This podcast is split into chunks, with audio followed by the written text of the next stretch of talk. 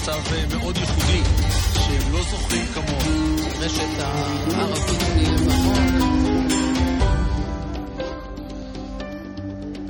שלום, וברוכים הבאים לכאן ועכשיו, פודקאסט שיחות עם הרב אורי שרקי. אני תומר אלחנן מרשל, והשבוע פרק מספר 95. בעקבות פוסט של סיון רהב מאיר, יצאנו לשיחה על הקשר בין אסון קריסת החניון בתל אביב לרב קוק, זכר צדיק לברכה. אז בוקר טוב הרב. שלום וברכה. שלומך? אני בסדר ואתה? שבח לאל. וואלה, איזה יופי. כן, כן. אלול. ובכן? ובכן. לפני כמה ימים אה, תאונה, אסון נוראי בתל אביב, קרס, קרס לו חניון. מצער מאוד. אה, כן, אה, וראיתי פוסט בפייסבוק שסיון רהב מאיר כתבה, שמקשר בין זה לבין ג' באלול. הכיצד? כיצד? ברשותך אקריא לך אותו, שתי פסקאות. די דבר. קצר. היום ג' באלול, 81 שנים בדיוק לפטירת הרב קוק, ובתל אביב נמשכים החיפושים אחר פועלים בין ההריסות.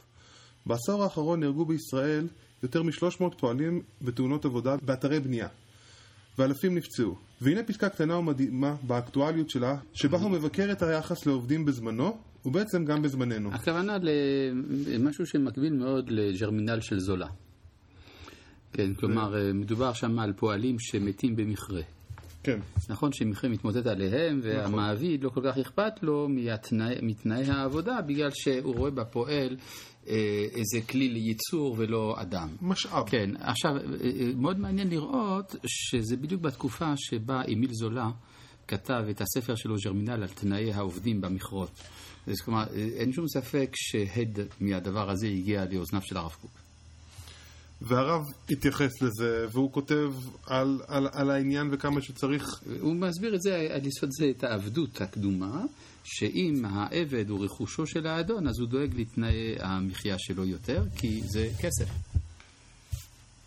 כלומר שבזמנו העבד היה לו מצב טוב יותר יש מהשכיר. צדדים בעבדות שהם עדיפים על השכיר, וצדדים בשכיר שעדיפים על העבדות. כלומר, העולם הוא לא אידיאלי. יש אה, עובד ומעביד, יש אה, עוסק ומעס- אה, ומועסק, אה, מעסיק ומועסק, ויש איזו עבדות טבעית מהבחינה הכלכלית, שעשויה להקהות את החוש של הרעות בין בני האדם. כן, והשאלה היא איך להסדיר את מערכת היחסים מהבחינה הכלכלית באופן שתשמור כמה שיותר על צלמו של האדם, ולפעמים בעבדות הקדומה היו גם צדדים חיוביים. הרב מדבר כמובן בתקופה שעוד לא היו זכויות עובדים, ועדי עובדים וכל מה שהסוציאל דמוקרטיה חידשה. לא ברמה שיש לנו היום, אבל... בוודאי, בוודאי. כן. הרב יוצא כאילו פה ו- ו- ו- ומבקר את זה ש...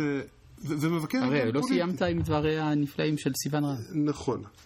לדבריו, העשירים משתמשים בכוח המשפט לשכוח עובדים עניים בעבודתם. העובדים במכרה הפחמים שהם נשכרים מרצונם, הרי הם עבדים לאדוניהם.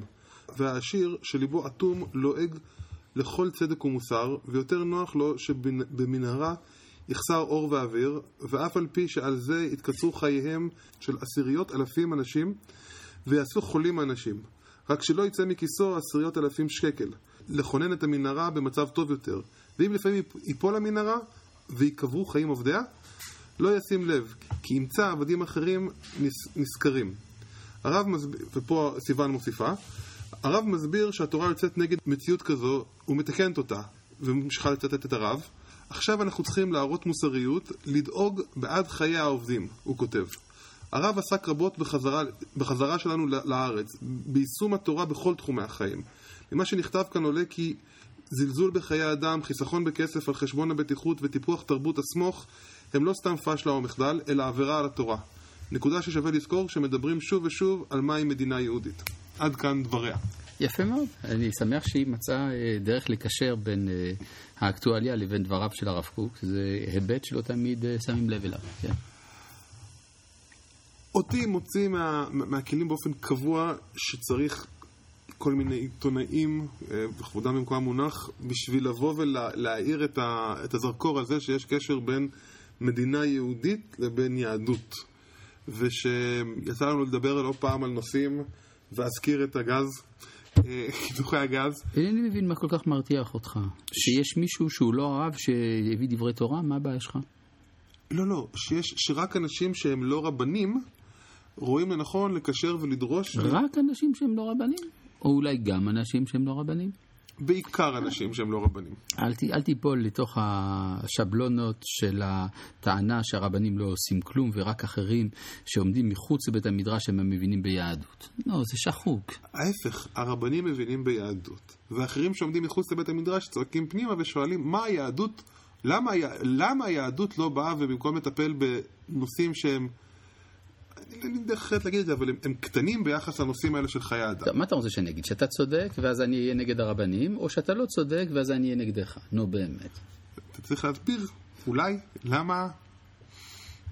יש הרבה סוגיות שלא התעסקנו בהן בגלל שלא היינו בארצנו. אבל זה כבר נגמר מזמן. כן, זה לא נגמר מזמן, זה נגמר לפני לא הרבה זמן, ובמיוחד שייתכן מאוד שבית המדרש עוד לא שם לב לעובדה שמדינת ישראל קיימת, שזה גם כן דבר חשוב. כן, אה, אתה יודע, אה, בתלמוד נאמר אה, שמיום שגלינו מארצנו אין אנחנו יכולים לדון דיני נפשות. שואל הרב קוק בעינייה, לכאורה, מה זה קשור אחד לשני? הרי זה שיש דיני נפשות זה צורך החברה.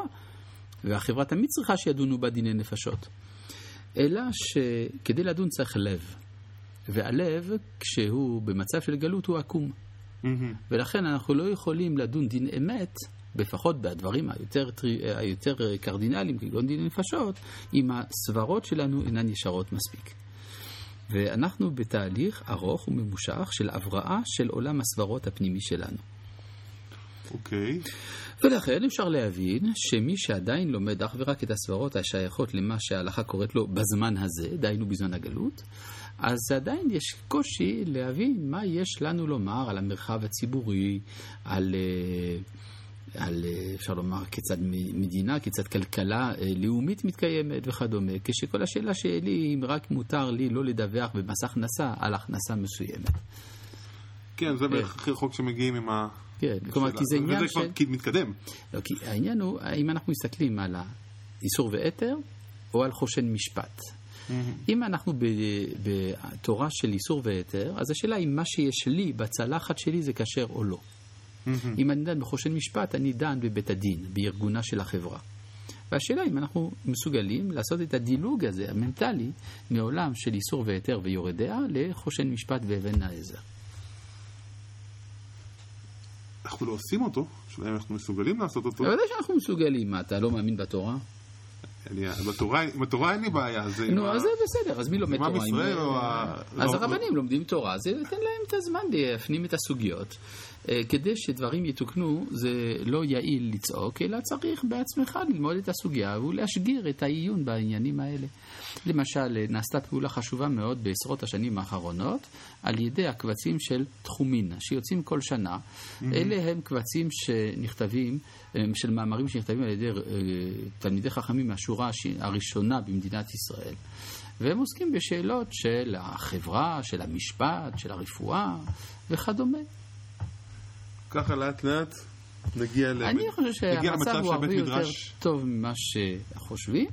בית המדרש בוודאי הולך ונפתח אל הסוגיות החדשות, רק שייתנו לו את ההזדמנות. בבקשה. נזכה. אמן. תודה.